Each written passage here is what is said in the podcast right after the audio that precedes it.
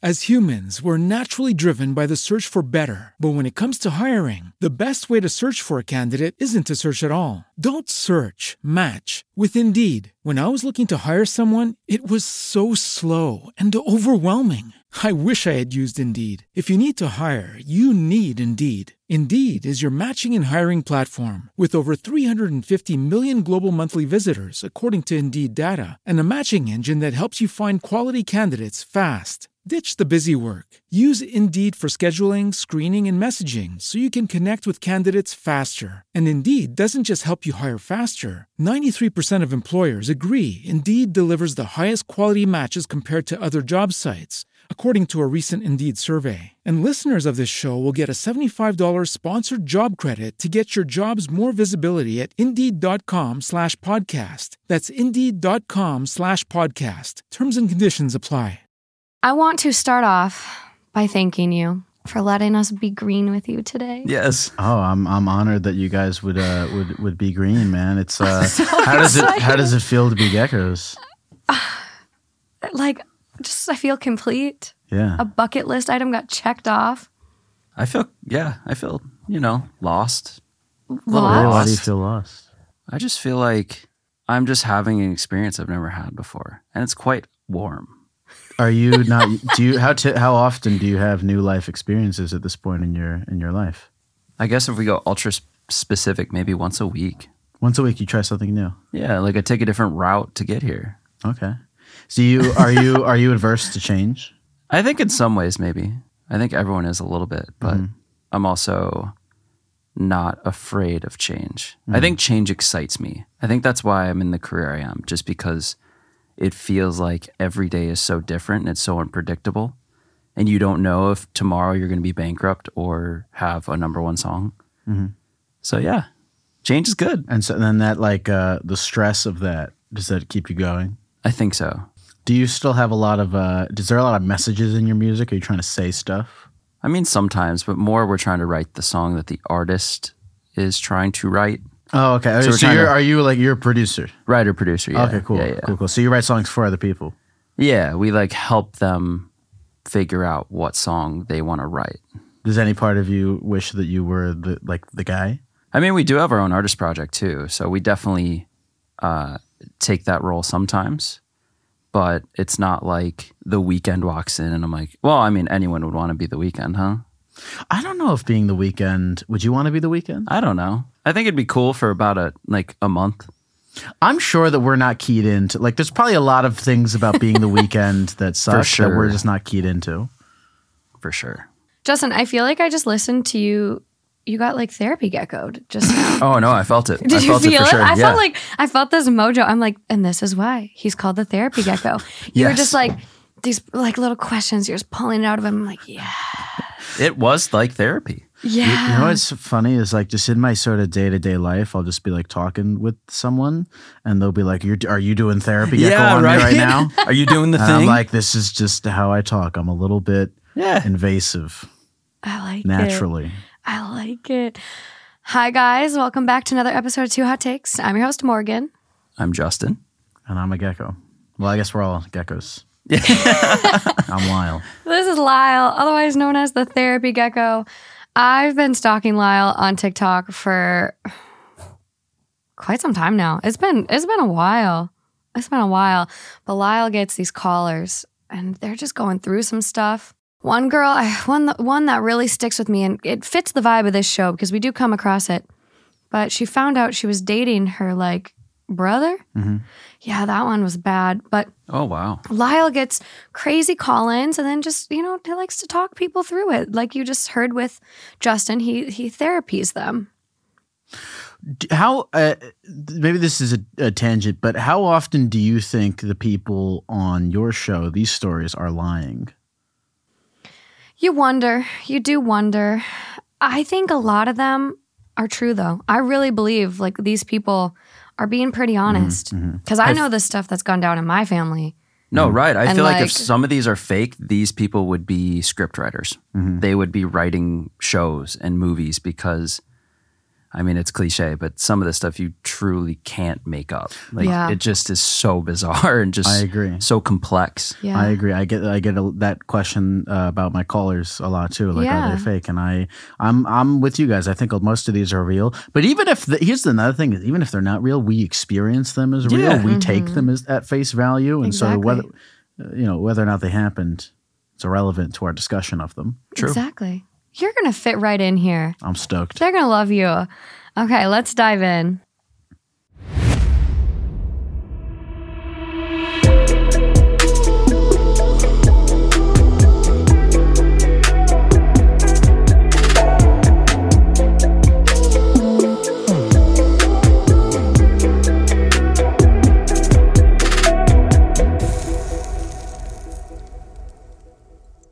Okay. Am I the asshole for going off on my husband and his mom for taking/keeping my used pregnancy test? I, female 27, found out that I was pregnant recently. My husband, male 34, and his family are beyond happy and excited. From what I heard, my husband was married 2 times before, but couldn't have kids for 10 years. This is obviously a huge deal for his family because his mom will be a first-time grandma with this baby. They threw a celebration dinner for us, and as his mom and I were talking about the baby, she told me about how she has already started, quote, making memories by saving keepsakes of her grandbaby. I felt a bit confused and asked if my husband bought something for the baby and then gave it to her. She said no, but he did bring her my used pregnancy test and gave it to her to store as a memory of the news of her grandbaby's existence. I was floored. I looked at my husband like, did you really do that? And he nodded while smiling. Not gonna lie, I felt creeped out, disgusted, and very uncomfortable. After the initial shock, I just went off on both of them, calling what they did creepy and disgusting and highly violating. My husband argued that it was not a huge deal. He just grabbed the test once I got rid of it, put it in a plastic bag, and gifted it to his mom as a keepsake. I told him it made me feel violated and creeped out because the test had my literal pee on it. His mom said something about taking care of the smell, and I lashed out even more and demanded they get rid of it. But they kept arguing, calling me controlling. Brother-in-law asked me to calm down, but I decided to just grab stuff and go home. My husband started arguing about how all of this was just an overreaction and said that I ruined his and his family's joy by how I behaved after finding out about the pregnancy test. He said for him and his mom, it's all about the baby, but I somehow made the whole thing about me and hurt their feelings in the process. But that was my literal pee on that test, and I just couldn't help flip out, even if it ruined their joy for the news. Did I overreact? Can I ask you guys a macro question that I feel like is relevant to just what you guys do on here in general? Yeah. Do you guys, how important are intentions in people's actions when you're judging them? I do take it into consideration, but someone can have the best intentions and still come across like a huge asshole. So I just take it story by story. Mm-hmm. Yeah, I think I just pretend like my friend is telling me this story that just happened to them and how I would naturally react. Mm. And so it's just kind of like, sometimes it's like, wait, what? You did what? Yeah. Or like, just how you chat with your friend. I don't know. What do you guys think on this one? No way. If you took my pee stick and gave it to your mom, that'd be so weird. So that's where I'm curious. Is there the issue here? Does it lie within the fact of keeping the test or the gifting of the test? Because I bet you there's a good amount of people that keep that thing. 100%. I think it's cute if you personally keep the stick you peed on. But to give it to your mom? Yeah, this is an invasion of privacy for sure. Yeah, he should have asked. Yeah. It's that the reason I bring up the intention thing is because she said her husband was like smiling at her. So like in his mind, right? He's like, oh, I'm doing like a cute gesture. She's gonna love this, and it just didn't occur to him for whatever reason, it didn't pop into his brain that it would be weird. No. So, you know, is he like, and I do wonder like how he reacted. And I don't know if it says it in the story, but when she brought up like, hey, I felt violated, like I'm letting you know that this was a violation. I do wonder how he reacted to that. If he said, oh, fuck, I'm sorry. I didn't know. I was trying to be cute, but I fucked up. Or if he denied it and he was like, no. I'm still doing the right thing. Yeah, based on kind of how, you know, she says they kind of flipped it on her and said, I lashed out even more, demanded they get rid of it, but they just kept arguing, calling me controlling. That's stupid. And then basically kind of like flipping it on her, saying it was an overreaction and that she had just ruined his family's joy. It's weird. Yeah, for me, this is not as much about what happened. It's about the handling of what's happening now. It's the communication between the two, which is the big like relationship flag. Yeah. But beyond that, it's bringing up this, I remember when I first got my positive COVID test. Yeah. I was like, because I was the guy that never wanted to get it, kind of the I am legend thing. And then when I have grandkids one day, it's like, oh, what was COVID like? And I'm like, I never got that, but so I had to cross this bridge when I got a positive test to where I had to realize that would not be the case. And so I completely flipped to this perspective where I wanted to almost take my positive test and frame it. And then when I have those grandkids, they'll be like, oh, what was it like? I'll be like, I survived that shit. Look. Dude, I wonder if like in a museum, is there like a positive test for like the plague or something like that? See? That would be kind of sick. Right. No, I see where you're going with like. So it's like. No, think about it, like years and years and years from now in the future, like a positive COVID test, like that's like an artifact or something. Like it could be worth something to hand down to your kids. Oh my God. Well, did you see everyone was sharing their grandparents like polio vaccine cards when we started coming out with vaccine cards and people were like, they're going to like control us with the vaccine cards. Sure. And people were like, they already did this. Like my grandpa had a polio vaccine card. Like we been there. We did this. Did he also, the weird thing about the pregnancy test is so she pees on it. Yeah. And then from that moment, how does it wind up into his hands? There must be a weird like. He took it out of the trash. Oh, did it say that? He took it out of the trash? Yeah. He took that little thing out of the trash. Yeah. Are we super surprised that some guy gave his mother-in-law? Yeah. Gave his mother-in-law. No, his mom. His mom, the pregnancy test. Are we super shocked by this? Is this that shocking? One of the tough things about doing this with the stories is that I wish I could ask for follow-up questions to these people because I want to dive really deep into what this guy's relationship is like with his mom. Yeah, I wonder if this is the first conflict involving something with the mother-in-law, or is there a history of? Because maybe, you know, when he's talking about she's overreacting, or maybe her strong reaction, I don't know what happened before this. This could maybe have just been a little thing to her, but maybe there was things beforehand with the mother-in-law, and she's gone like, your relationship with your mom is creeping me out. True. I don't like it. I think you're onto something there. And I will say, I think there might be evidence to support that by the fact that he's 34 and has now been married 3 times. 34 married 3 times. 3rd time's the charm. I think we're dealing with a little bit of a mama's boy here who has very unhealthy boundaries with his mother. Sure. And I think that the math is math in there. And, you know, that's why he did all this. So overall vote on this one, not the asshole. The top comment with a lot of awards and 48,000 upvotes. I think I see why at 34, you're his 3rd wife, not the asshole. Mm. And so the next one goes, I'm getting incubator vibes, which what does that mean? Basically like they're so excited about the baby. Like she just looks at the wife, not as the mother, not as the mother of my grandchild, not as really my son's wife and partner. You're just the incubator that you're the means to the, what's that saying? It means to the end? Yeah, that one where it's just, she's just an incubator. It's just her way of getting a grandbaby. Yeah, that's weird. All of his past wives, those other 2, they were infertile.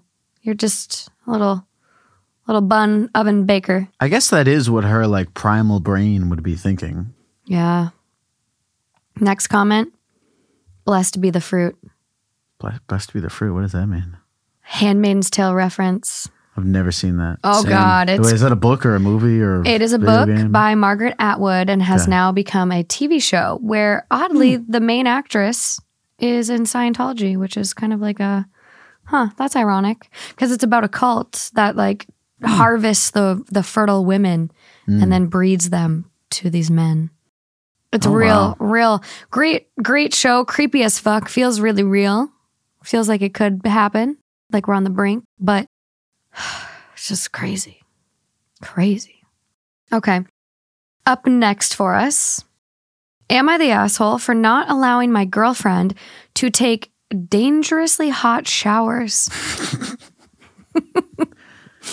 I've been dating my girlfriend for 8 months. Things have been going so well that when she started a project based in my part of the city, she decided to stay at my place temporarily rather than do the daily commute.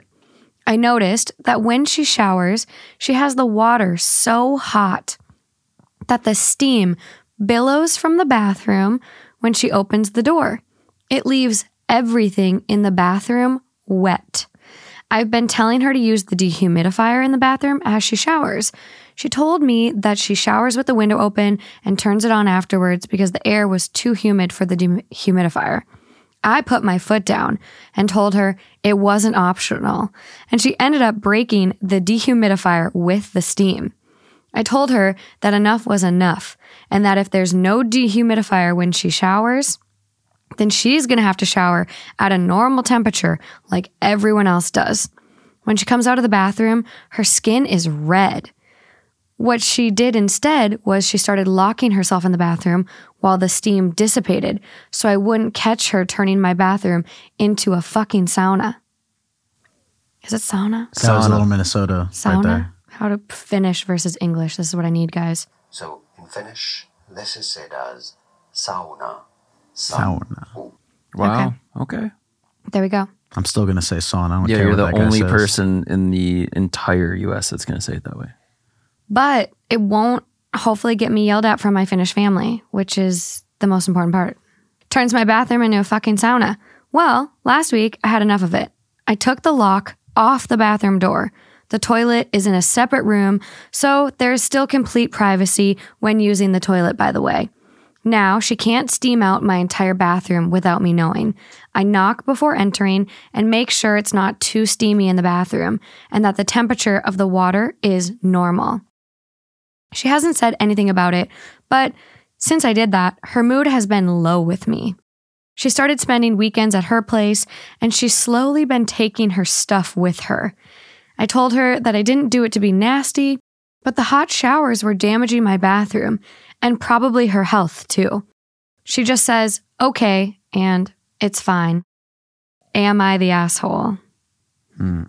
He's juggling two different intentions.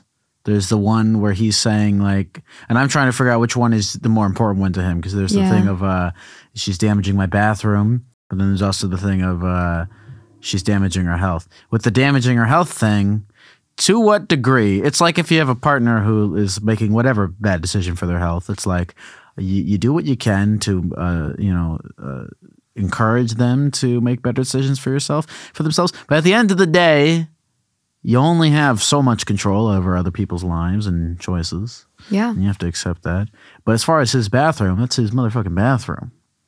I know. You know, she's got to respect his bathroom as much as he's got to respect her choices. That is his security deposit on the line. Yeah. Yeah, the only time this would start to bother me, I guess, is like, you got to use waterproof paint in your bathroom. I think that's like pretty clear. Yeah. But besides mold, if there was starting to be black mold, Morgan has this habit of showering in this exact same fashion. But I've never once worried about her health. What is it going to do to you? Nothing. I like to go in the hot tub at 106. I would turn up higher if I could. I don't know what this is going to do to you. Dehydrate you? I don't know. I'm sure the saunas are hotter. Like an actual sauna gets so hot. that's throwing me off, the whole sauna thing. But sauna. No, you're the asshole. Just gonna go with it. I will say it is extremely controlling to like take the lock off the bathroom door and then like he's the shower police. He's like knocking and then, what's the water temperature at? I can't trust you to shower on your own. Like, it's what's like it he's really treating her like a toddler. Yeah, that's the thing that I'm trying to reckon with. Two things here is that you can't control her decisions. Is that what's the thing? Is it her health, or is it that she's fucking up your shower? Because if it's her health, like I said, you can only do so much to control other people. But if it's he's genuinely concerned about his security deposit, that's what I would want to figure out from this guy is what's actually bothering you. Yeah. So his bathroom doesn't have a fan. It doesn't sound like it. I hate bathrooms that don't have fans. Why is that even a thing? It is interesting, but some don't have the ducts to hold a fan. But there is ductless fans because we have one at my farmhouse. So I know that that's a thing. So the top comment on this one, you're the asshole. Bathrooms with showers should be able to handle steam. If it can't, that's a facility problem, not your girlfriend's for now problem. Seriously though, get a window fan and let the woman boil herself alive.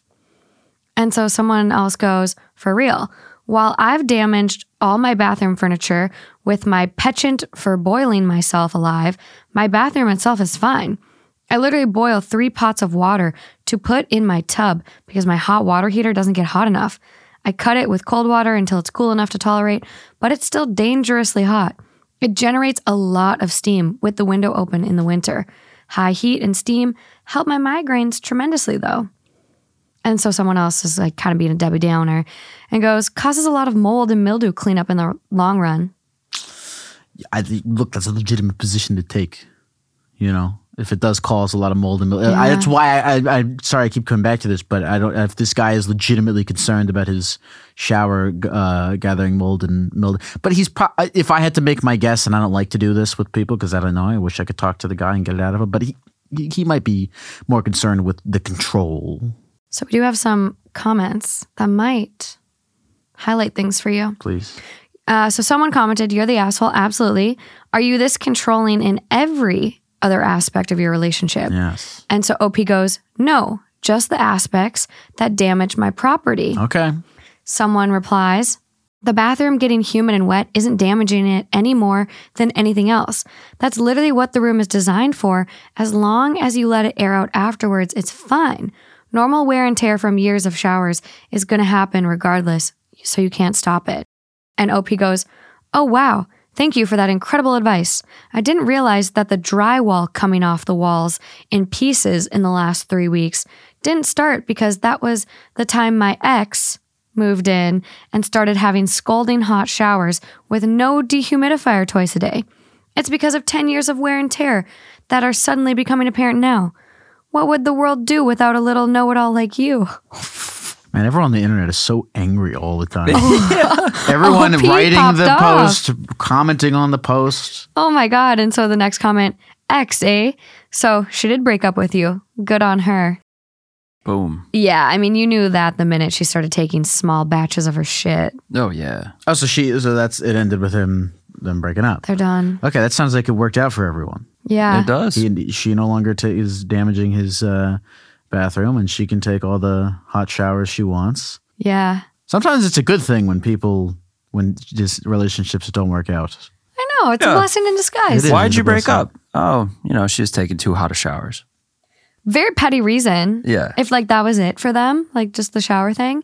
But I mean, it does sound like this was quite the problem, which would lead me to believe that they didn't use the proper paint because the walls around the shower are currently flaking off in chunks. Yep. I've lived here 3 months before she moved in, and it's only been a problem since she's been here. And then just OP commented a shit ton. I care because the plaster in the bathroom is damp and literally peeling off the walls.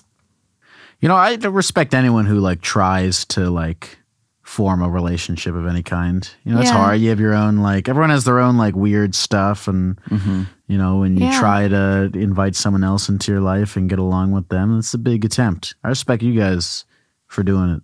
Yeah, 3.5 years. That's pretty good. It's working out. Not bad. No, it's not bad. And people, I got asked the other day, I was like, "What's your biggest fight?" I'm like, I don't know. Honestly, we haven't had too many, just like probably me meltdowns. Like one time I shattered my phone on the street when I was really drunk, and that felt like the world was ending. That wasn't a fight though. No. That's why I said my meltdowns. Yeah. I have meltdowns sometimes. Yeah. You know, all of these I'm I the Asshole posts, they all involve like relationships with other people. Yeah. And it's, you ever go to r/foreveralone? No, but it's on my list now. Wildly, if you ever like are depressed, go to r/foreveralone. You'll feel way better about your life. Oh, and it's interesting to go. It's interesting you go to this subreddit. Yeah. And you're like, I invite other people into my life. I attempt to have relationships with other human beings. Here's the conflict that I'm experiencing as a result of that. And then you go to Forever Alone, and you go, I have isolated myself. I have no interactions with other people, and therefore no conflict, but I have severe loneliness. Aww. And you go, whatever you decide to do, whether you want to be alone or whether you want to be with other people, there's conflict involved. There's no easy way through this thing called life. Yeah. It is work. Relationships are fucking work. Communication is hard as shit. Like, even my mom, love her to pieces, but she surprised me the other day. She did me a favor. I sent her to a brewery to go get me and Justin beer. Apparently in Minnesota, you can't buy beer on Sundays after 6 p.m. And so she went down there for nothing. And she went to the store across the street from this, in this little craft district. And she bought, $45 worth of ice cream. Really? And I just didn't know. And so I looked at my credit card and I was like, what? You bought $45 worth of ice cream? Like, why didn't you tell me? And it was a nice gesture, but I just would have liked the communication. And we just, it was a surprise that I wasn't expecting. You ever eaten $45 of ice cream in a day? No, but it sounds like an exhilarating experience. Well, now we need to try it. Man, you guys should do a Forever Alone episode. It's Are you going to come back for it? I would love to. Okay. But I will. The stories are going to be way less cute. Oh God. They'll be. It's depressing. So I have an episode right now I'm building. It's called Dark. Okay, what is it? Just dark stories. Like how stories. How dark we talking? Like really, really dark. Like heavy dark. Okay. As humans, we're naturally driven by the search for better. But when it comes to hiring, the best way to search for a candidate isn't to search at all. Don't search, match with Indeed. When I was looking to hire someone, it was so slow and overwhelming.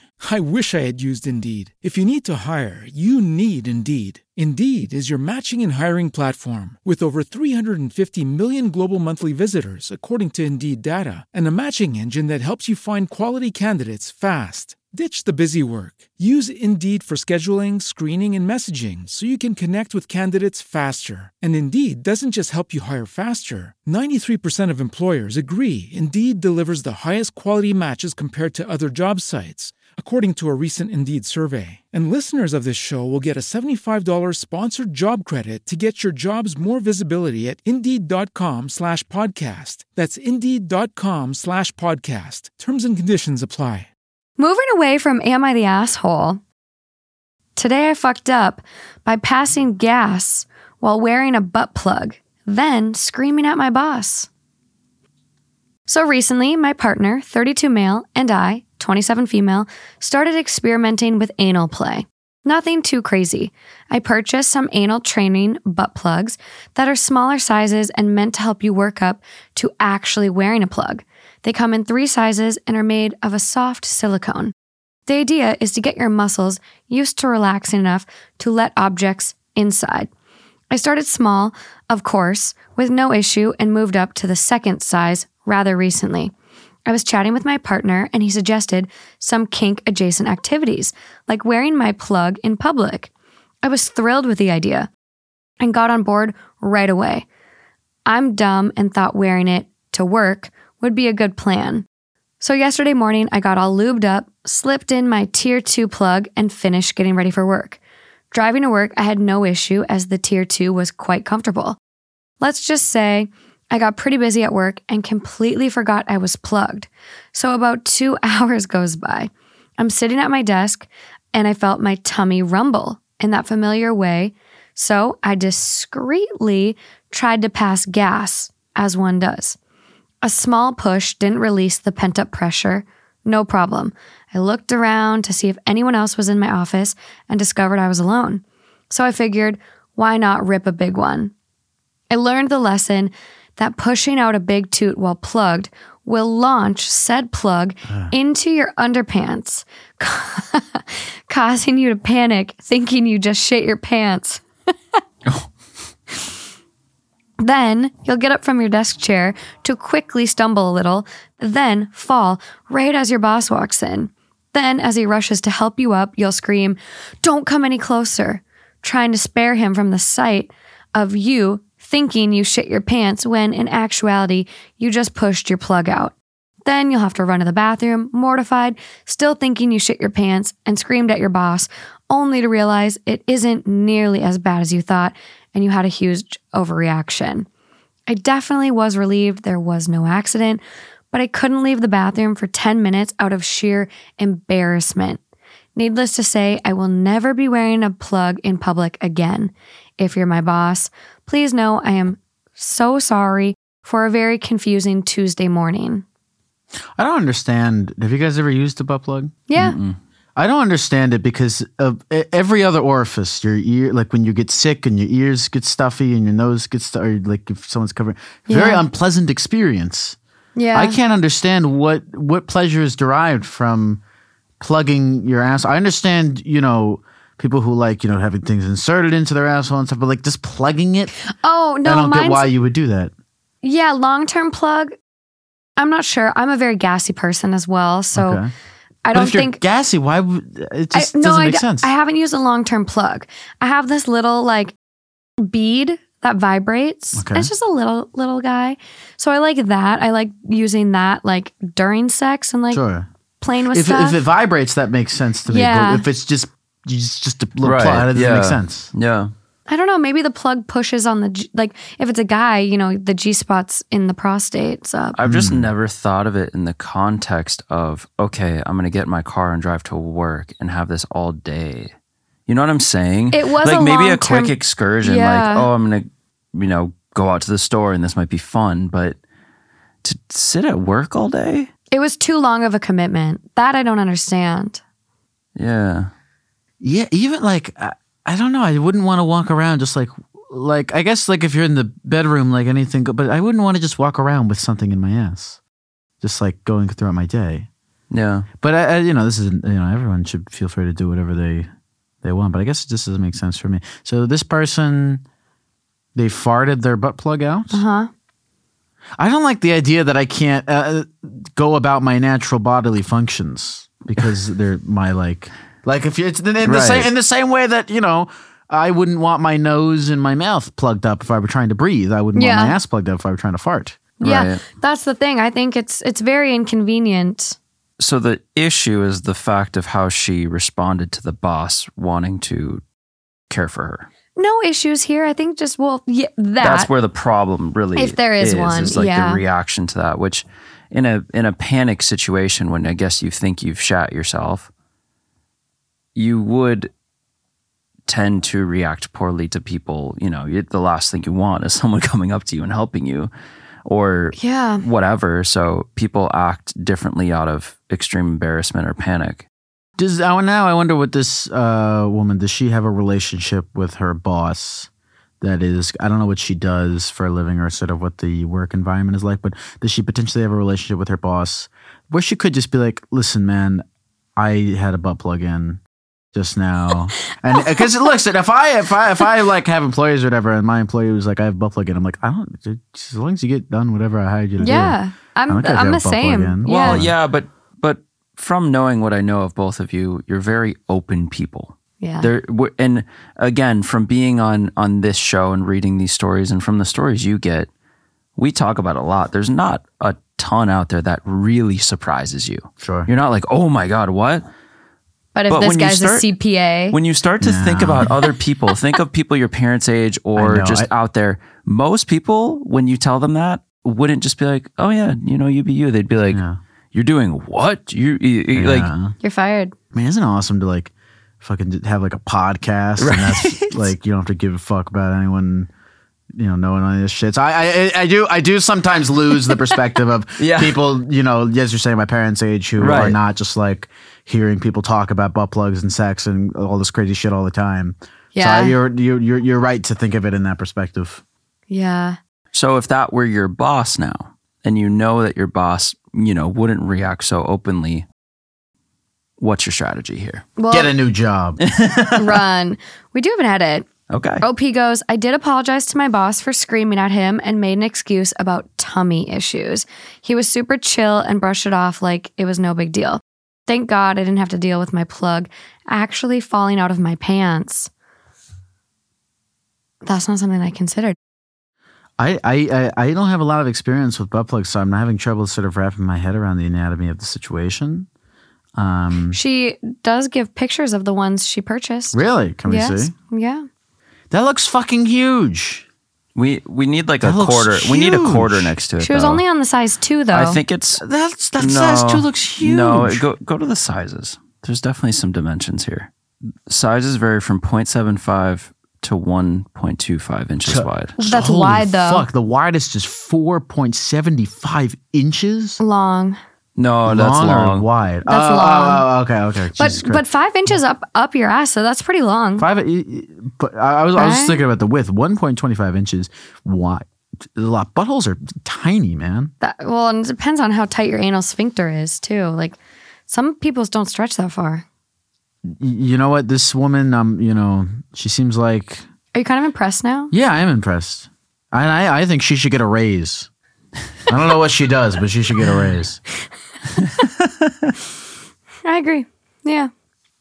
I don't think she fucked up at all. I think she took a chance, and I think her experience in taking a chance was rocky along the way, but I think she learned something, and I think that she will come back stronger. Oh yeah, I don't think there's any negatives here. I think at the end of the day, falls out. It didn't fall out onto the floor. Positive. Make the perfect stomach excuse to the boss. Easy. Apologize, move on. Positive. Here we are. Yeah. It's a very happy ending as far as these stories go, usually. This stuff is tough. When people call my show and they talk about relationships, it's really hard because I don't, with these, you can't even talk to them. You're just like sort of reading what they've presented. And it's like, it's hard to, because when someone's like, I've been married to this person for 10 years. And it's like, okay, now you have to sum up like, I have to make a decision about your 10-year-long relationship using the paragraph of information you have here. And it's like, who the fuck am I? Even if it's the most horrible paragraph, it's like, who the fuck am I to be like, with their having been 10 years of existing context to ignore that and go, you guys should break up. That's crazy. Do you ever get stuck on the fact you're only talking to one side too? You're like, what's the other side? I'm sure you guys have talked about this on here all the time. Yeah. But with these posts, you're reading it from their perspective. Mm-hmm. And that's the only perspective you really get. Right. But it's hard when you only get to hear one side. Yeah, because you're like, how accurate is this side? Yeah, everyone's writing it everyone's writing it everyone wants the not an asshole votes. Yeah, that is true. As humans, we're naturally driven by the search for better. But when it comes to hiring, the best way to search for a candidate isn't to search at all. Don't search, match with Indeed. When I was looking to hire someone, it was so slow and overwhelming. I wish I had used Indeed. If you need to hire, you need Indeed. Indeed is your matching and hiring platform, with over 350 million global monthly visitors according to Indeed data, and a matching engine that helps you find quality candidates fast. Ditch the busy work. Use Indeed for scheduling, screening, and messaging so you can connect with candidates faster. And Indeed doesn't just help you hire faster. 93% of employers agree Indeed delivers the highest quality matches compared to other job sites, according to a recent Indeed survey. And listeners of this show will get a $75 sponsored job credit to get your jobs more visibility at Indeed.com/podcast. That's Indeed.com/podcast. Terms and conditions apply. Okay, well, let's see on the next one if you think there even needs to be another side. Am I the asshole for laughing at my grandpa after he told me to, quote, cover up my feet? So this one is fairly recent, and he's still mad at me, so I decided to voice the story in hopes of getting corrected if I'm wrong or something. So this morning, my grandparents informed me that some people would be coming over to set up a new bed frame, etc. Since I wasn't needed, I just sat down on the sofa and minded my business. I asked if I should help, but I wasn't needed. For context, I was wearing a normal t-shirt and some leggings, but no socks. This will be important for later. However, during the visit, my grandfather kept furiously pointing upstairs. Apparently, he didn't want to tell me what I needed to do, but expected me to magically know. After looking at everyone wearing masks, I assumed he wanted me to wear one. I was pretty far away from everyone, so I didn't think it was necessary. So after I got up and put it on, he seemed even more furious. I kept asking him what he wanted me to do, but he refused to speak. After the guy and the girl finished building the new bed frame and left, we sat down and talked a bit about the new bed, what happened, etc. That's when I mentioned being confused at what he wanted me to do, and he promptly told me that it was vulgar for me to display my feet the way I did. Faced with the absurdity of the situation, I laughed, imagining how the two builders would say, "Oh my God, look at how hot this girl is because of her feet." My grandmother then joined in, laughing with me about my, quote, seductive feet with the power to make any man horny. My grandfather, however, exploded, saying that it was indecent and disrespectful to be at home without socks in front of strange men. He's currently still mad at me for showing off my glorious feet in front of strangers. So, am I the asshole for laughing at my grandpa for him telling me to cover up my indecent feet?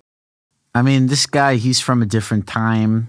He has his own views about fucking all this shit that I don't know if they're going to change before he dies. You kind of look at him and you go, listen, this is how you are. This is what you think. Whatever. You're ridiculous. I'm going to laugh at you.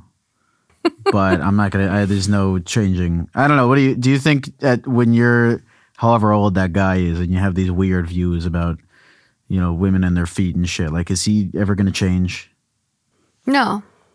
I think Grandpa's got a little bit of a foot fetish. That's also totally in the cards. Right. And which is interesting, though, because I feel like in maybe our generation or, you know, the next, that's when this stuff is really like, it's, you know, it's in the limelight, which I don't feel like you hear about grandparents talking about fetishes like that. No, I think it's more in the, we openly talk about it now and almost embrace it. The sexual revolution. I just would never expect a grandparent to either kind of reveal that.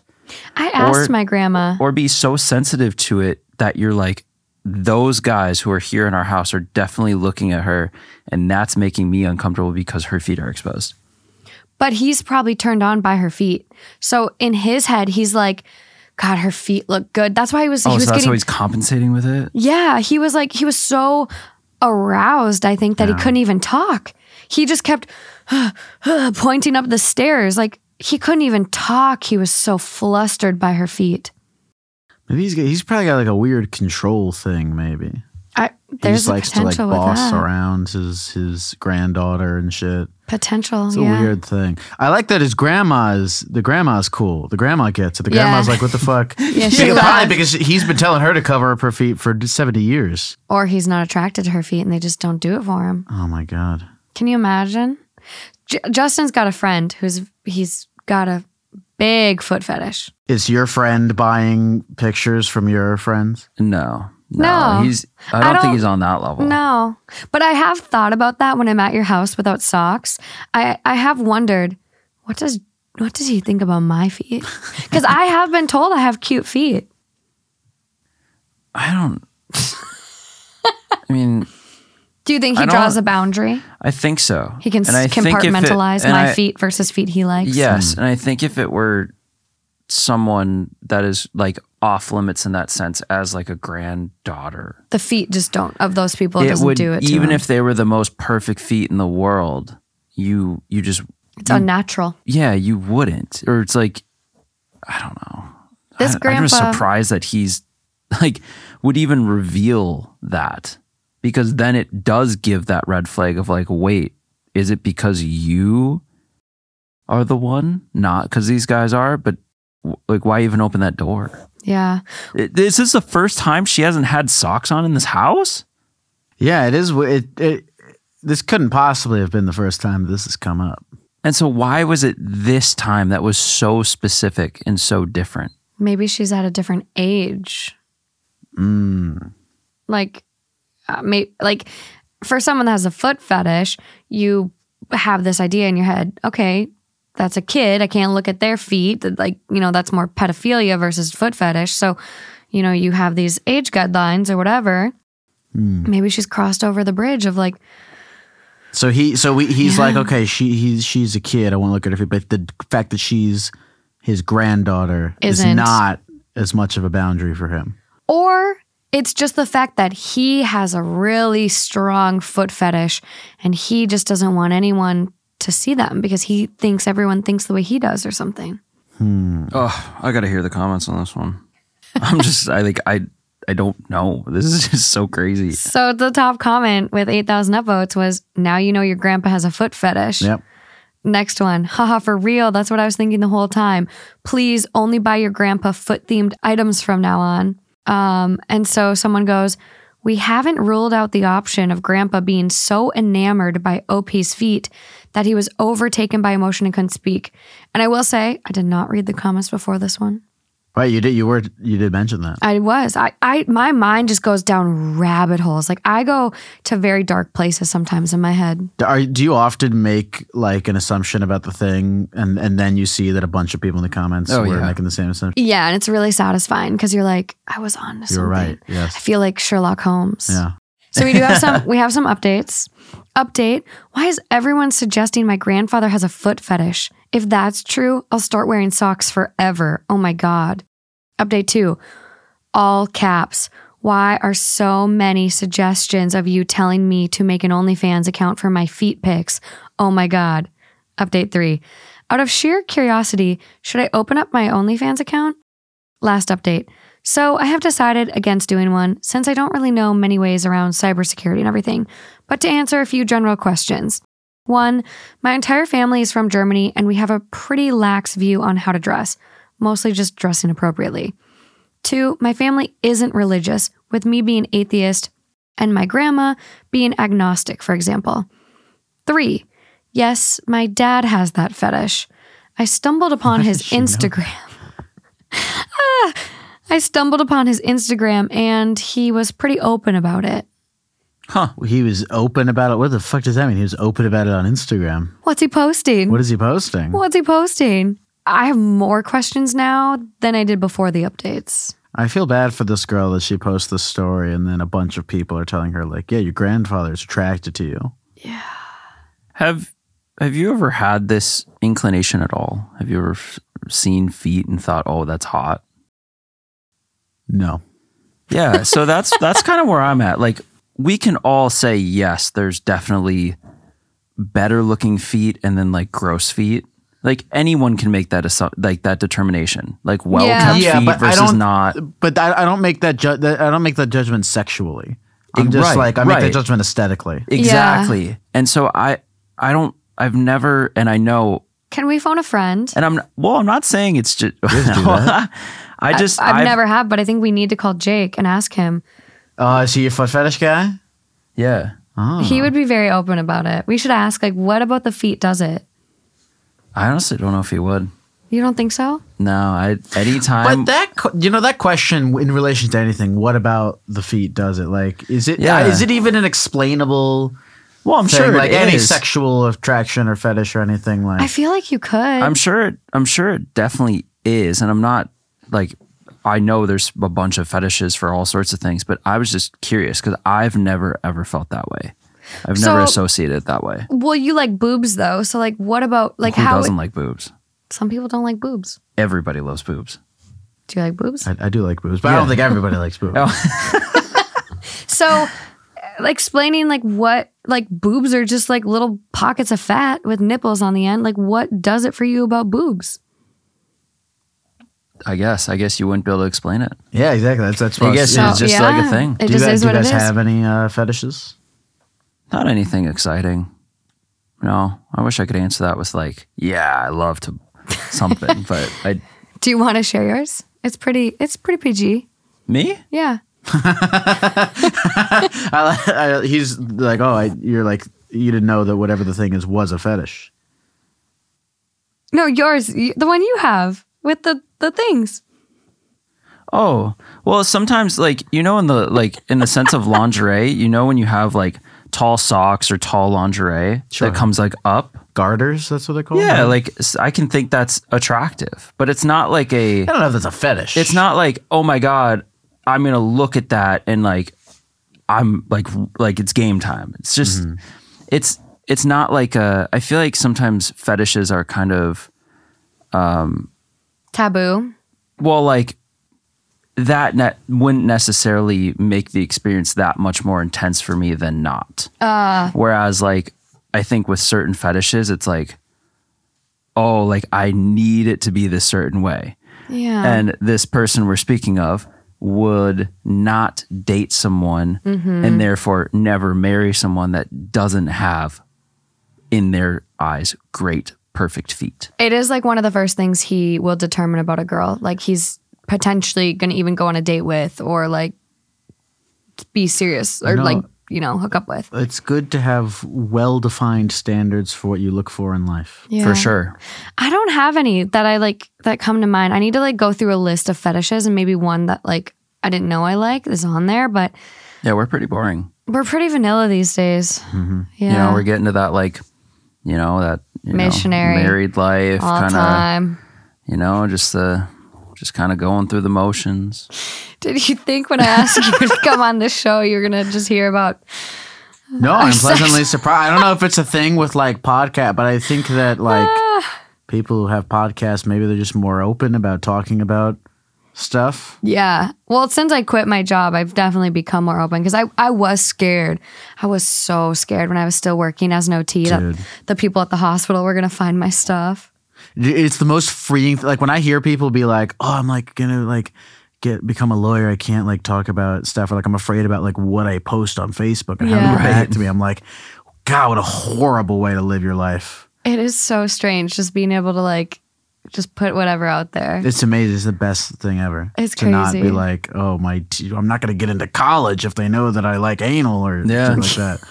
It's such a bad way of living. I do just want to share before we move on from the foot one. Have you ever seen like, so sex toys wise, there's like pocket pussies or fleshlights. Sure. Have you ever seen the ones that they make in the shapes of feet? Like that you could like fuck a foot? Mm-hmm. Are you about to show it to me? Yep. I'd love to see it. Wait, no. Can I just describe this? So describe it first, and then I'll show. Is there a reason you're bringing this up? I just think it pertains to the story of like foot fetishes. Oh, you don't know. Okay. So one time... This guy we've been talking about the whole time had a birthday coming up.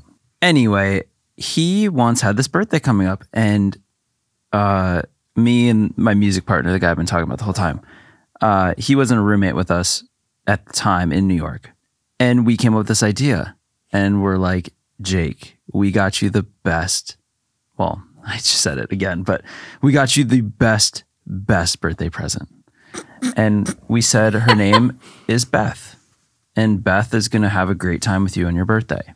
So the whole time he thought we had like found this girl or something to be with him on his birthday.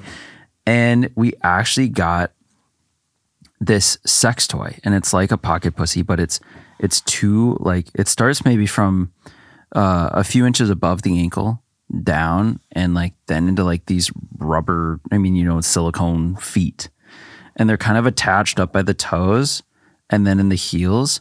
And then in each like leg section, I guess, is like holes, like a regular pocket pussy.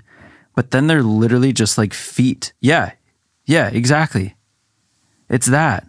So on his birthday, we unveiled Beth. That's not for somebody with a foot fetish. That's for somebody who likes to kill people, chop them up, and have sex with that's exactly their disembodied. It. That's what was in our apartment. That's what we named Beth. I'm sorry about any Beths out there, but we just came up with the most random name to try and trick him. But yeah, that lived in our apartment. I like how one is a vagina and one is an asshole. This next one though was like scary, realistic. Yeah, it's for somebody who likes to fuck dead bodies. Like that. Look at the pedicure on that foot. Do you know what happened to this Beth? Where is she now? Where's Beth now? Beth definitely made the migration to LA. She's here. And so she was not immediately thrown away. I've seen it in person. I did know about this. You did at the old house, though. Yeah. We have since, we're in our second house in LA now. I was scared shitless. It was in Justin's closet. And this was like, we had only been dating for not very long. Like this was moving out during COVID of June 2020, July 2020, somewhere around there. And we started officially dating in December of 2019. I like to say January 1st, 2020. Makes it easy in my head. But, right? 2019? Definitely not the first. January 1st, not January 1st. Yeah. But anyway, continue. I don't know. I'm bad at math, so I like to keep things easy. I was cleaning out his closet to help him pack. And I found this bag with this foot in it. No, it was like in a sweater. It was in a bag. It was in like a pillowcase or something. He wrapped it up in the sweater thing. It's definitely not something you want to put on display. No. No. And so I was scared shitless that it was his.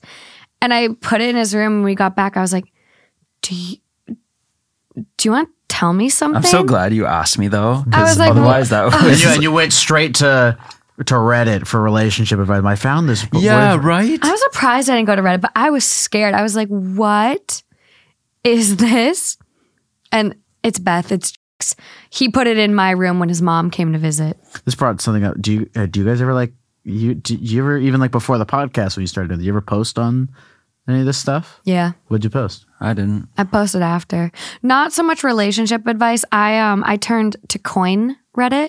Coin Reddit? Yeah, there's like a coin collector club and stuff. Oh, okay. And like okay, so you post on like, okay, but not like dishing out like your personal life to the internet strangers. Most uploaded. I have some comments that have really made it up there. Nice. Trying to find someone to make a custom shirt. I had an idea for a shirt that I don't know how to sew, but I want it made. Mm-hmm. And then weird noise on 2021 Audi A4. The car was making weird noises. How many upvotes did that have? My car? Oh. Yeah. Only 4 comments. It didn't go far on the Audi subreddit. You want to know what it was? Yeah. It was like a screwdriver just bouncing around in the trunk. A whole ass screwdriver? Yeah. Damn. Yeah. Yeah, it was weird. Yeah. Have you ever posted personal stuff? Yeah, I went, most of my stuff is Gecko stuff. Okay. Actually, I think I have 45 years of gold or something like that.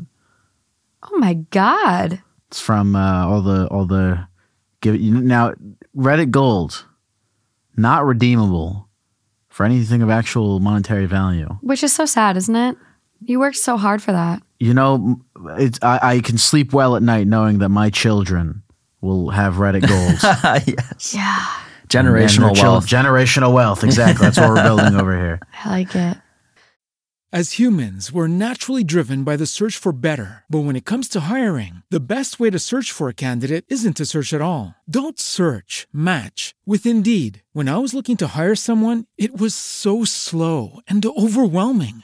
I wish I had used Indeed. If you need to hire, you need Indeed. Indeed is your matching and hiring platform, with over 350 million global monthly visitors according to Indeed data, and a matching engine that helps you find quality candidates fast. Ditch the busy work. Use Indeed for scheduling, screening, and messaging so you can connect with candidates faster. And Indeed doesn't just help you hire faster. 93% of employers agree Indeed delivers the highest quality matches compared to other job sites, according to a recent Indeed survey. And listeners of this show will get a $75 sponsored job credit to get your jobs more visibility at Indeed.com/podcast. That's Indeed.com/podcast. Terms and conditions apply.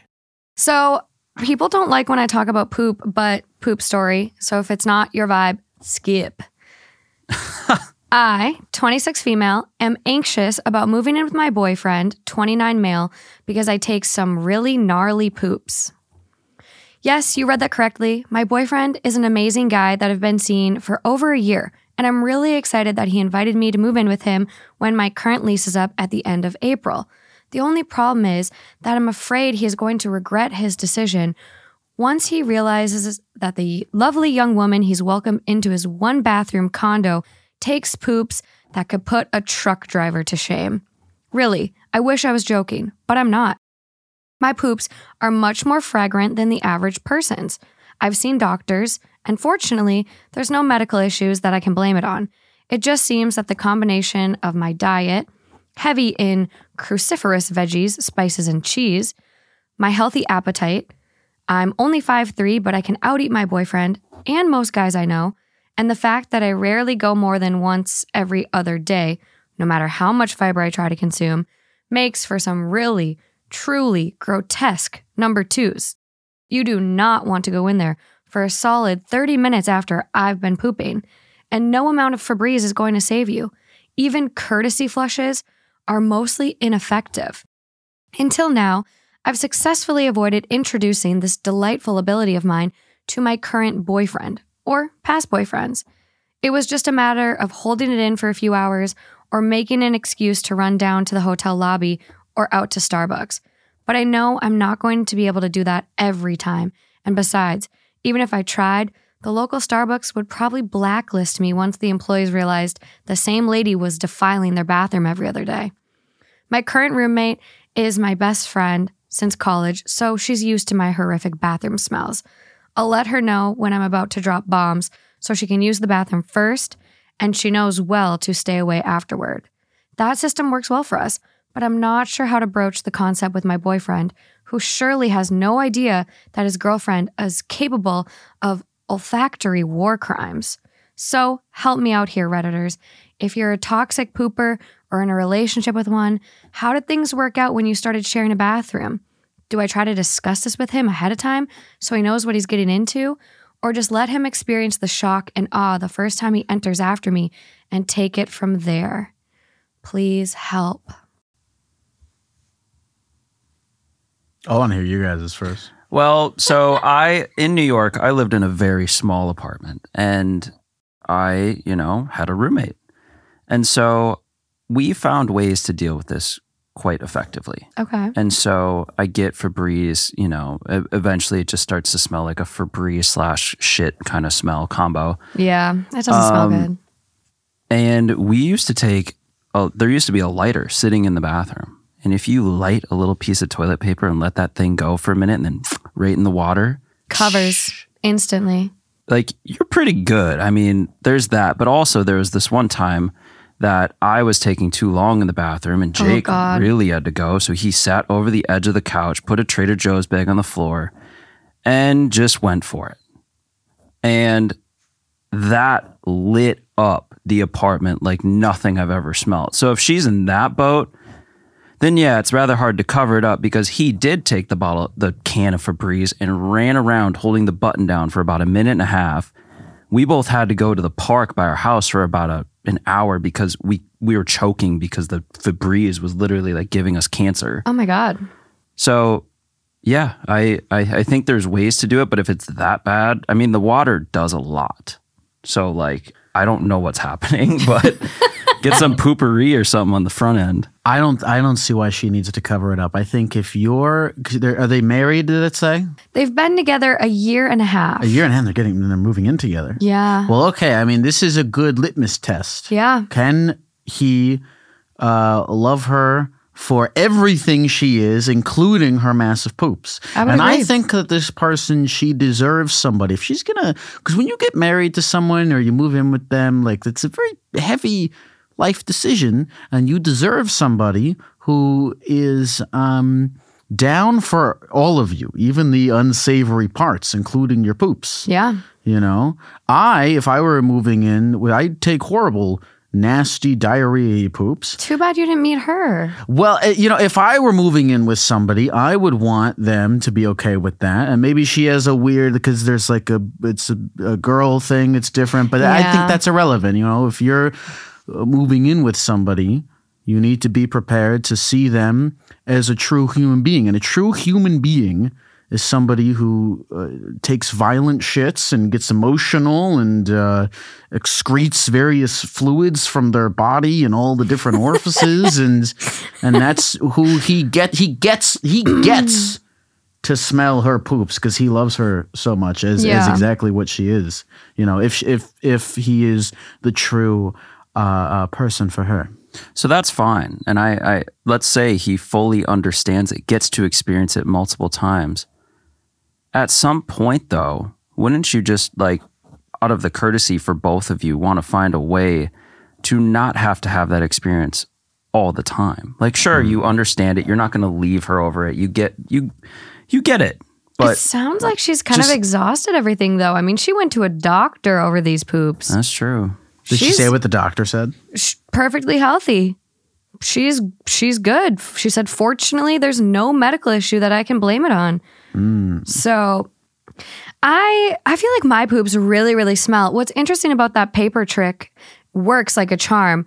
I will light Q-tips on fire as well. I have a nice little jar in my bathroom full of Q-tips. And you just take the lighter and just pop one of those Q-tips and just wave it around. But then I'm still banned. Yeah. So I'm very open with Justin where I will shut the door and I will say, you cannot go in there just don't go in there. Do not go in there. Because mine are stinky as well. I feel like nobody's anyone's shit smell good? Yeah, right? No. So it's just, you know, I want to know how much worse hers are than mine. But I feel like everyone stinks, so you just get over it. I wonder what her boyfriend's poops are like, because he might be right. He might be on his computer right now writing a similar Reddit post. Yeah. And then they just have no idea that each other's poops smell that bad. It's weird, though, that they've been together. I mean, a year and a half. They must have spent a night or two together. There's no way that she has not been pooping in a bathroom at the same in a house that her boyfriend is also inhabiting. So I'm surprised that they've been together for that long. They're going to move in, and this has never come up. You can avoid it. I used to go to the grocery store down the street, or like she said, she goes to Starbucks. Really? Yeah, she shouldn't have to live that. She shouldn't have to go to Starbucks. I don't like that. When we were in Copenhagen, I would send Justin down to the lobby, and then we would go out for the day to explore. I'd be like, "Can you go down the lobby?" Because I was so constipated there too. I didn't poop in Copenhagen for 6 days, or that second half of the trip. I had 4 lattes in one day, just trying to encourage my sphincter to work, and nothing would happen. You know how you kind of people like the smell of their own farts a little bit? Yeah. I feel like if you're in a relationship with someone, eventually you're trying to get there. Can I ask you for some relationship advice real quick? Yeah, sure. So we're solidly at 3.5 years over here. Yeah. And cool.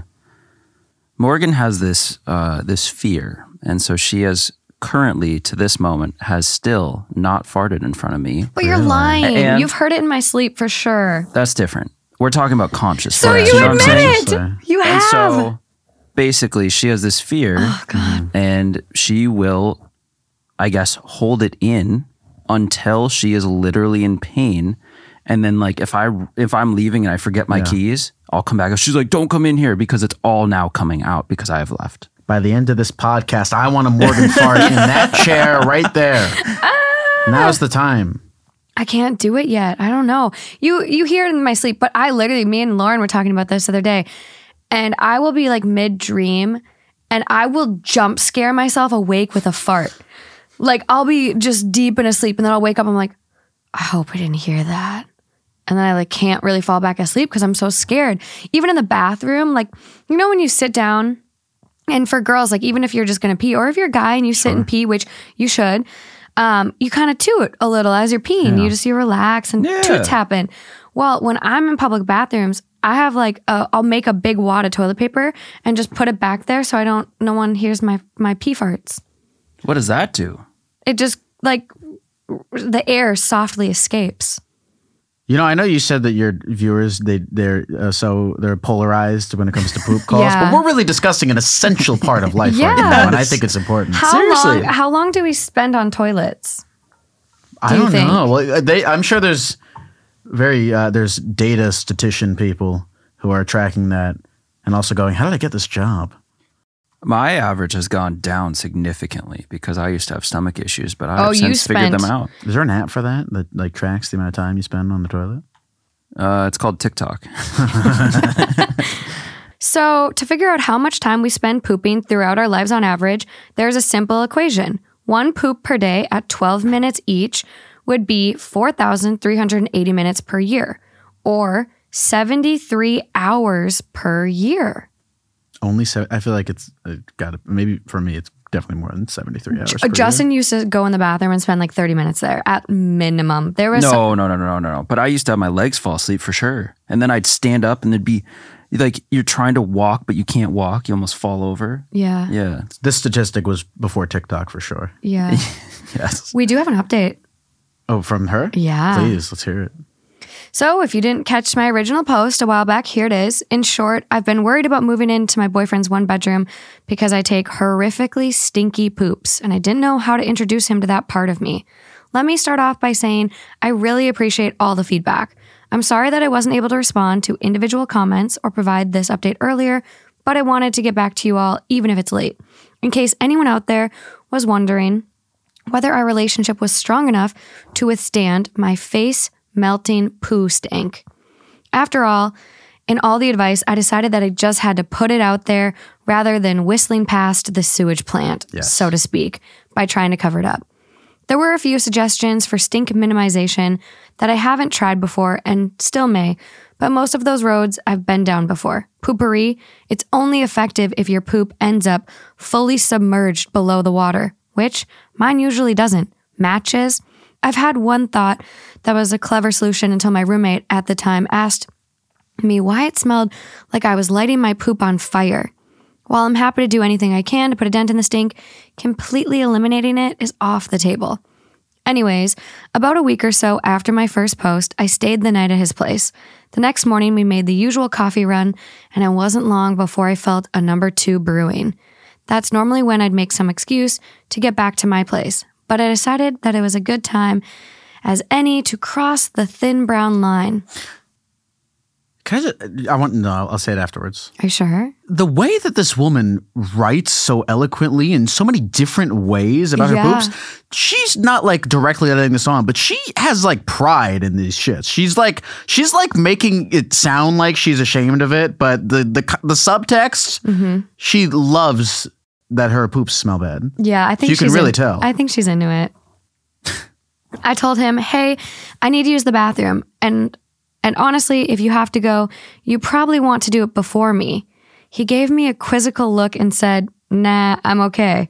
So I went in there and proceeded with taking care of business. I'll spare y'all the gory details, but the result was characteristically catastrophic. Turning on... You keep all these different poetic ways of describing gory, catastrophic face melting.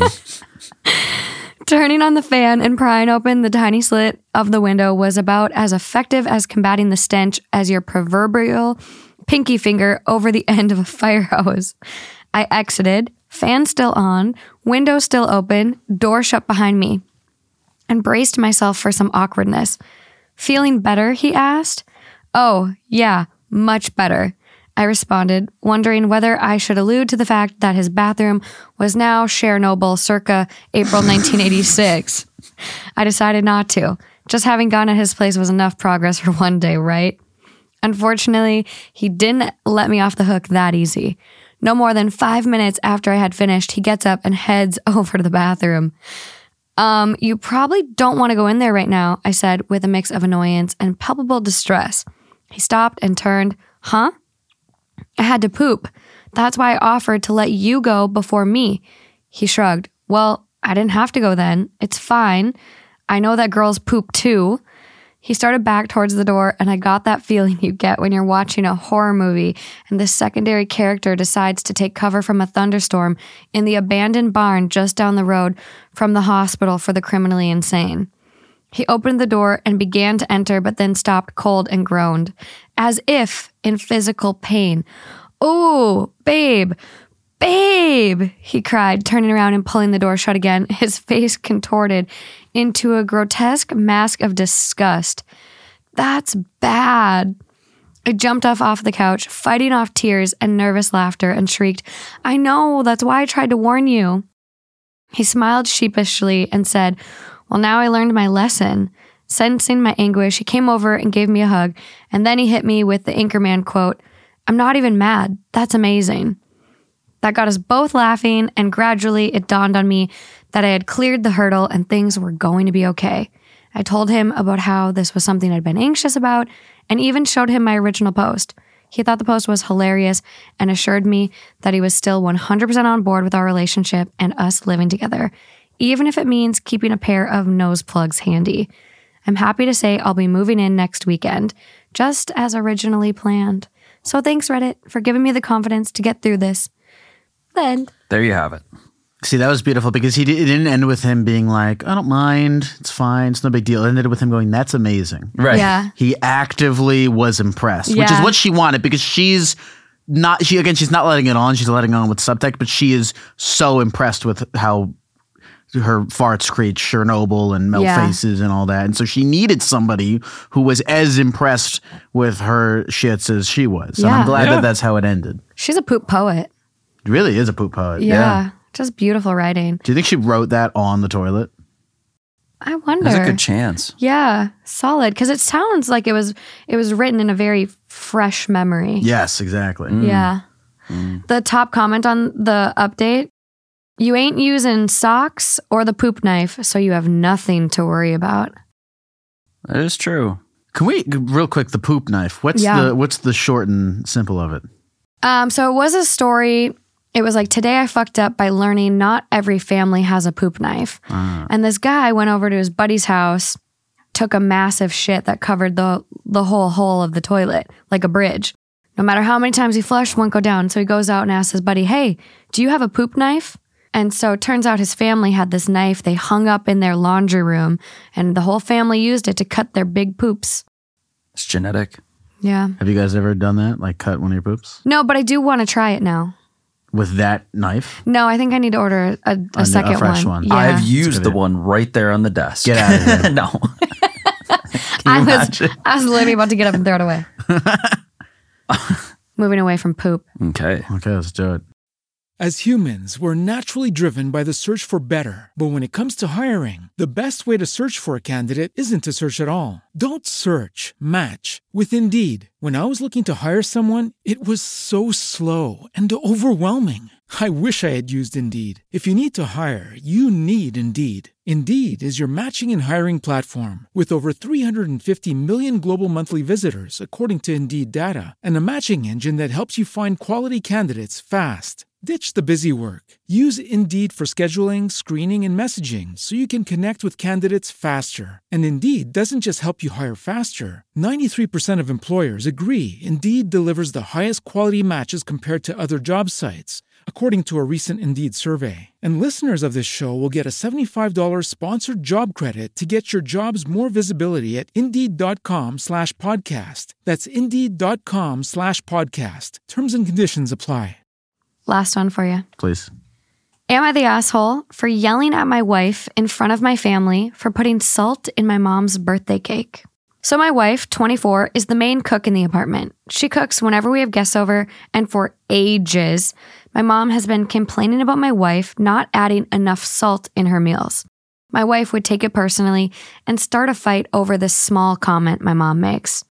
Anyways, my wife and I hosted dinner weeks ago, and mom made the same comment about my wife not using enough salt, even though my wife swore she did and said she was careful with salt, but my mom still insisted the food was tasteless.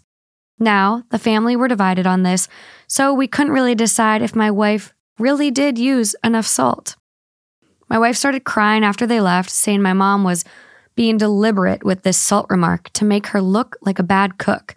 But I told her it's not true and she needed to let it go, and she did. Hours later, she forgot about it completely. For my mom's birthday, my wife offered to make the birthday cake, saying she found a really great recipe on a cooking blog. Mom wasn't excited for the idea, but I told my wife to do it thinking it would be a nice gesture to help them get past their conflict. We went to my mom's house and brought the cake. During the party, my wife insisted my mom be the first to taste the cake. Mom grabbed a piece, and once she put it in her mouth, she immediately got it out while spitting onto the plate. We freaked out and got her some water while she was yelling that there was salt in the cake. I looked at my wife, and she said she had no idea what my mom was talking about. I immediately went to get a piece and taste some and found it was full of salt. It tasted horribly, absolutely horrible. Still, my wife acted confused, but I told her how fucked up it was for her to put salt in the cake. She said that since mom was obsessed with salt, then she figured she'd prefer it over sugar in her birthday cake. I was flabbergasted. I blew up and berated her in front of my family till she took her bag and went home. My sister said it was all right, that my wife was probably feeling frustrated and wanted to make a point to my mom. I went home and she refused to speak, except to say that I hurt her by yelling at her and that I should have told my mom off when she kept making remarks about her cooking. But I told her she acted childishly and ruined the birthday party and made an unnecessary scene for no reason at all. Now she's acting like the wronged party, but I let her know she has to apologize to my mom. Am I the asshole? Well, see, this is where my rebellious side comes out. So, like, if there's something that sort of is a big hobby for me or quote unquote defines me or is just a part of my personality, such as cooking, and someone constantly has an issue with it and they keep calling it out for unnecessary reasons, then my rebellious side comes out, and yeah, I sort of want to be the spiteful person that does make the call to say, oh, now you taste the salt. Here you go. I'll make your cake for you. And then you don't really give a shit that you ruin the day. You're just proving this big, blatant point, which in my experience tends to feel really great in the short term and not so great in the long term. But sometimes life calls for these types of, you know, decisions when someone just constantly gives you shit. Okay. All right. So the grandma's complaining about the wife's cooking. Not enough salt. So the wife, to spite her, adds way too much salt. Yeah. Well, I don't even know. I don't even know if cake recipes have salt. So I think by the sounds of it, in the recipe, she replaced the sugar with salt. Like, knowing full on that was going to be a gross cake and that despite the mom. Yeah. I'm not a big fan of, like, doing things out of spite. You're better than us. No, I mean, I'm just not. What's the point? What do you win? How do you? What's your strategy to change the situation then? I guess communicate. This is boring though, but I guess it would communicate. Hey, I don't like that you're berating me. I feel disrespected by you. You know, have a conversation. You know, do you got to make a cake with a bunch of salt in it? Waste a bunch of food? Fuck up the bread? What are you doing that for? How old is this woman? It's just I guess I don't like spite because she's 24 years old. Okay, I mean, what's gained at the end of this situation? A mother-in-law that hates your guts even more. Because that's what I don't like about the spite thing is the mom hates her. Now there's just more conflict. Yeah, it was a decision that was, man. I don't want to disregard this woman's emotions because she's clearly very offended by her mother-in-law. Her mother-in-law is being a jerk. Her mother-in-law is also contributing heavily to this conflict. She's running her mouth when she shouldn't be, chastising the wife about her cooking. But why? One person at some point in the impasse has to make a decision that will de-escalate the what's the opposite of escalate? You said de-escalate. Is it de-escalate? You had it. I felt like there was another word. No, yeah, you got it. I believe it is. Diffuse the conflict. There you go with the source. One person needs to be the bigger person and go, okay, well, I'm going to start taking steps to calm this down. And neither of them did that. And she made this cake out of spite. And now the situation is worse. Yeah. For everyone involved. Well, so that's why I don't like the decision. Well, and that's where being able to talk to them and ask them, yeah, have you tried this? Have you tried to talk to her about the problem? And then it just kept happening, so you resorted to this, right? That's where you wish you could ask them. Exactly. If I were talking to her, I would be like, "What, have you had the conversation with her? Hey, you're hurting my feelings." But even if she hadn't attempted, let's say that she hadn't attempted to take the more respectable, bigger person route. Mm-hmm. Yes. Yeah. In that case, my rebellious side says, make the fucking cake, make it really disgusting, prove your point, and then, hey, yeah, she might hate you after for a bit, but then you can go in and have the adult conversation and still patch it up. I guess yeah, they're not now beyond the adult conversation. They can still have it, but it's like, have the fun. What's the point? Like, because doing things out of spite, it like reinforces your negative emotion. Because First of all, baking a cake, it's a whole thing. Yeah. It's a whole endeavor. And to do it so angrily. Because she's baking the cake the whole time. Be like, yeah, I'll fucking show you, fucking bitch. To have that while the timer is going on, she's preheating them. And fucking bitch. She's putting the sprinkles. Fucking bitch. Like, that's not a good experience for her. It could have been a release, though. Like, just a... Could have been like almost cathartic, like yeah, fuck you, bitch.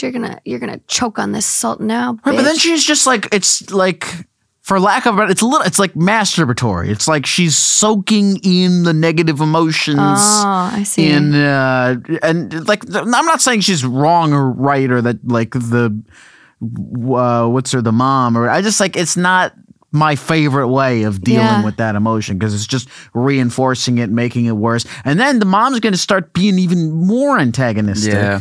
Well, and I think it's just not going to work out for anyone. Well, and I think from her perspective of making the cake, you think that it's going to prove your point once and for all.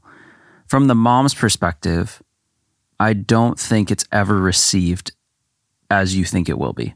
I don't think the mom's like, oh. No, she's the victim now. The mom's like, oh, yes, this is because I've been calling you out on the salt. Of course, like, and you think that that's what your action's going to do. Never. But really, at the end of the day, it probably just makes you feel really good for a short term, and it forever fucks shit up. Exactly. It's not a step towards a diffusion of kind. It's a step towards a strong heightening of the conflict. Right.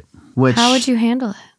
I'd say, hey, can you stop being an asshole and about the cooking, please? Do you think it's a problem that the husband hasn't like kind of said, hey, mom, enough about the salt? Yeah, oh yeah, he totally does. Learn how to use the shaker, bitch. Yeah. Add your own salt. Yeah, I know. The husband, you should step in there and be like, hey, mom, can you stop chastising my girlfriend? No one needs to make cakes in this situation.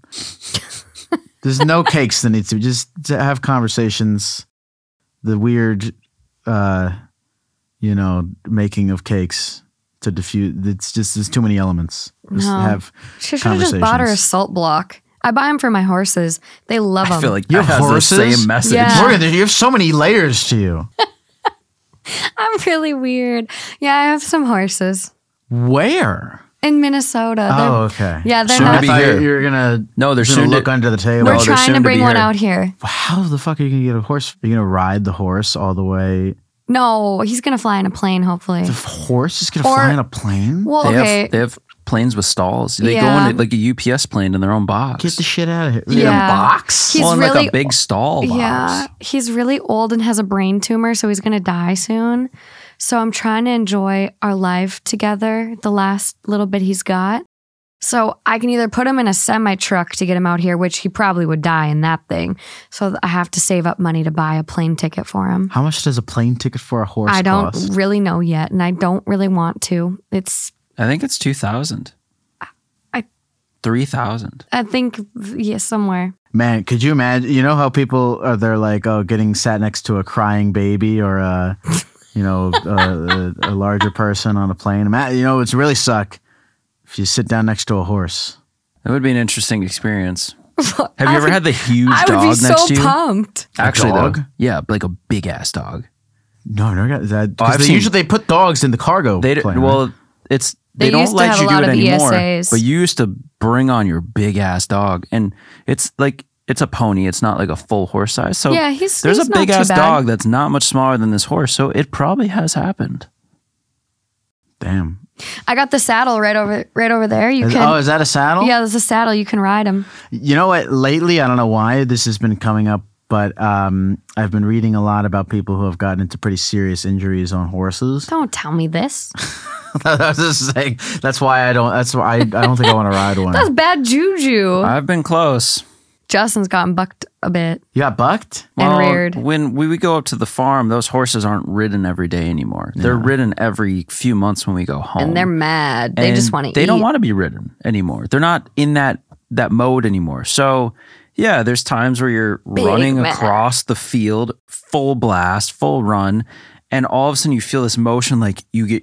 the ass is going up in the air and you're about to fly over the handlebars like on a bike. Jeez, man. And so then you have to like figure out hold on. And then the next thing you know, you're on the next horse and they pop up. And so you lean forward and hold onto their neck like, oh, Jesus, don't fall on top of me.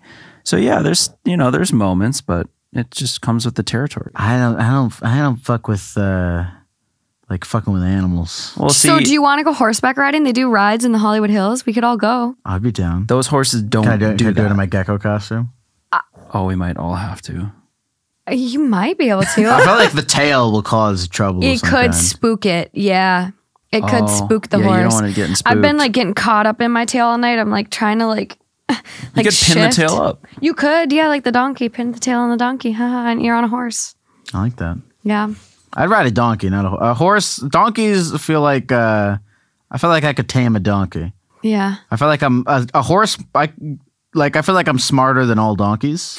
But not all horses. I feel they're like really smart. The horses that are smarter than me. They are smart. But it'll be good. This will be a good adventure for us. I like it. I mean, team outing. I'm down. Let's team outing. The poop knife. Horse shits don't need knives. They come off in like big pellets. It's really weird to be in the middle of a high five like that. Yeah, was it fun for you? So I just had to go for the quick two. That was good. That was good. Have you ever done the thing where you jump over the? Yeah. She used to compete. Oh, yeah. No shit. Yeah. I was a big time gamer. What do you do for fun now?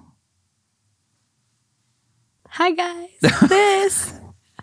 No, I don't know. I don't have any. I need to get back into my fun hobbies. I want to learn how to sew. And then I'm trying to bring my pony out here.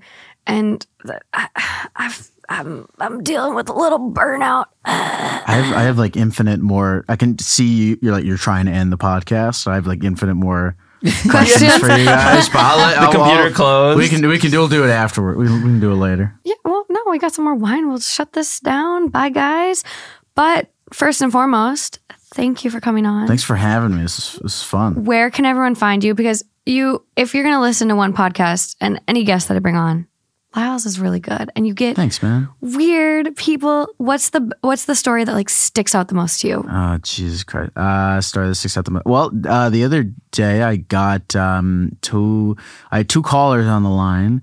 I had both of them happened to only have one testicle. I saw that, and they had the. I'm sorry.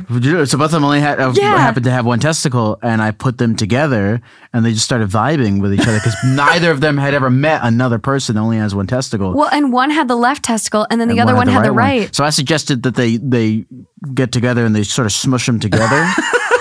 And see if it opens a portal to an alternate dimension. I feel like it could. There's only one way to find out. Are they going to do it? Oh, man. I never get follow-ups on these. You need to have your callers give you updates. I don't know why, but I'm very... Ignorance is bliss. I'm like adverse to follow-ups. Ignorance is bliss. Yeah, like if you call in... Like I actually have a thing. Okay. And I don't talk about this, but I have a thing where like on my system, if you call into the show... and you get in and we talk, it blocks you from calling again for like 6 months. Wow. Huh. That's actually a good strategy because then you know you're not getting the same people calling every week. Blah, yeah. Blah, blah. And it's not because I don't like those people. It's just because there's a lot of... Right. You know, I want to keep talking. I want to make sure I get to everyone. Huh. Yeah.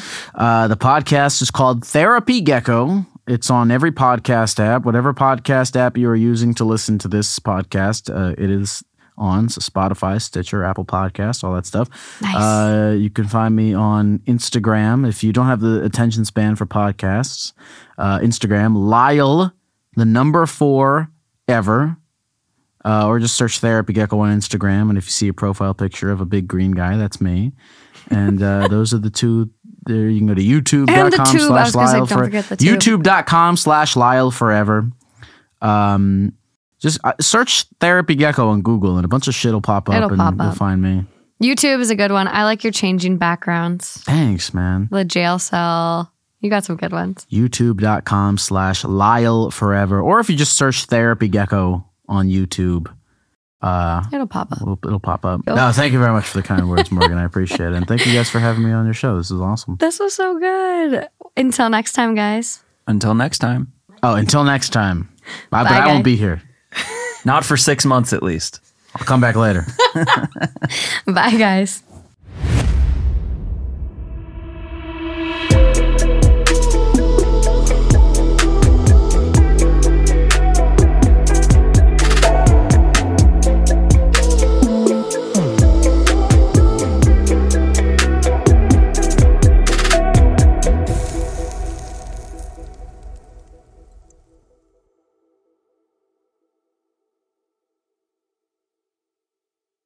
As humans, we're naturally driven by the search for better. But when it comes to hiring, the best way to search for a candidate isn't to search at all. Don't search, match with Indeed. When I was looking to hire someone, it was so slow and overwhelming.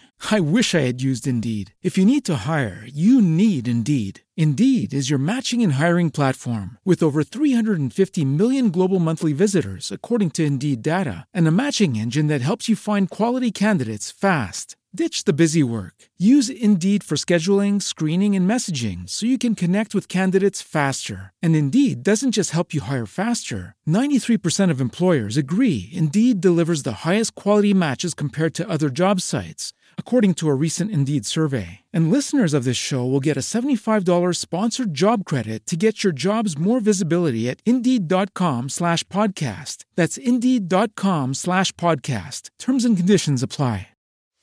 We are actuaries. In a world filled with unpredictability, we use our math skills to navigate uncertainty.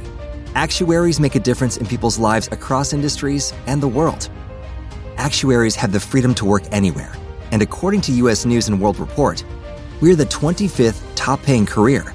Make an impact as a fact seeker and a truth teller. Use your math skills for good as an actuary. The world needs you.